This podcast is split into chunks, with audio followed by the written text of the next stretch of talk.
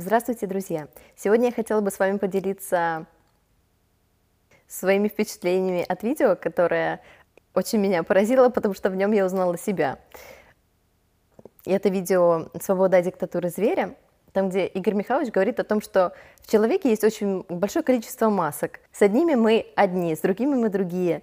Э, мы постоянно меняемся и подстраиваемся под окружающую среду и под внешние обстоятельства. И после просмотра этого видео ты понимаешь, что действительно есть в тебе вот эта вот часть вот этого вот животного, которая, которая постоянно странно реагирует на все, на разные ситуации, которая ревнует, хочет чего-то, борется с чем-то.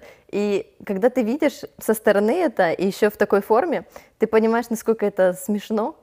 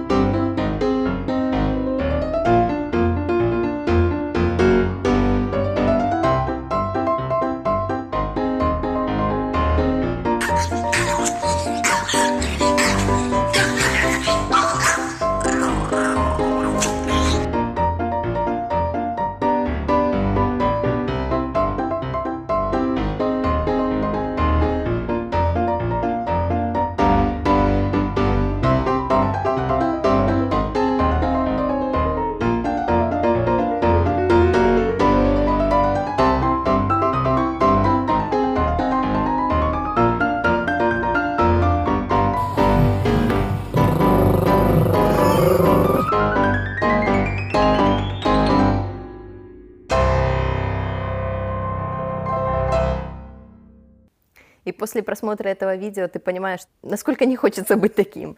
И с этого момента ты просто начинаешь контролировать себя и проявлять себя настоящим.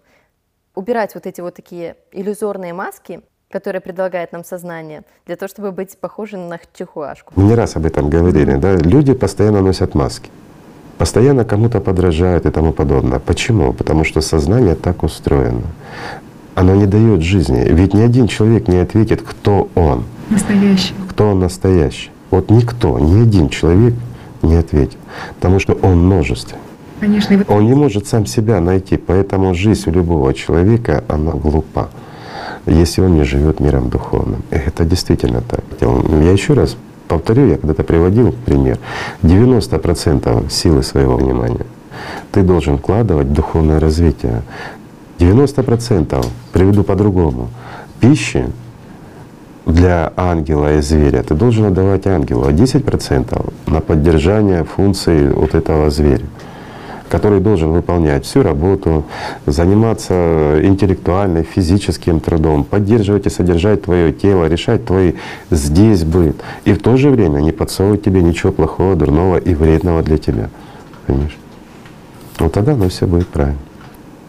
Но когда мы начинаем вкладывать силу своего внимания и делим непропорционально, скажем там 90 к 10, а наоборот, мы утрачиваем. идет к тебе негативная мысль, отвергай ее. Вот просто отвергай. Зачем она тебе нужна? Думай о любви, думай о хорошем. А на первое время не очень получается, но если этим заниматься, это получится. Просто думай о счастье. Заставь думать и принимай мысли только о счастье, только о хорошем. И в конечном счете ты поймешь, что ты личность, а не сознание. Почему ты поймешь, что ты диктуешь и кто диктует. И его можно прочувствовать. И как только ты начал чувствовать, вот это уже нельзя утрачивать. Вот здесь нужно бороться за это чувственное восприятие и развивать его. Личность как раз вот та, которая проявляется в глубоких молитвенных практиках, настоящих, правильных, на чувственном восприятии, когда есть только любовь, когда есть естественное слияние с ну, говоря земным языком, с миром Божьим, да, когда есть проявление духовного, реальное проявление в самом человеке, внутри, в глубине, не где-то снаружи. Если человек чувствует что-то снаружи, это все система. Это опять-таки все фокусы сознания. Когда это есть внутреннее, глубокое, настоящее, его ни с чем не спутаешь. Когда человек обретает свободу, когда все мысли, как сатана от Бога отлетают, вот это есть э, действительно духовный опыт. Но сохранить это можно? Можно. Но если человек не сохраняет, это тут же утрачивает, ну, это его выбор. Но во всяком случае это шанс.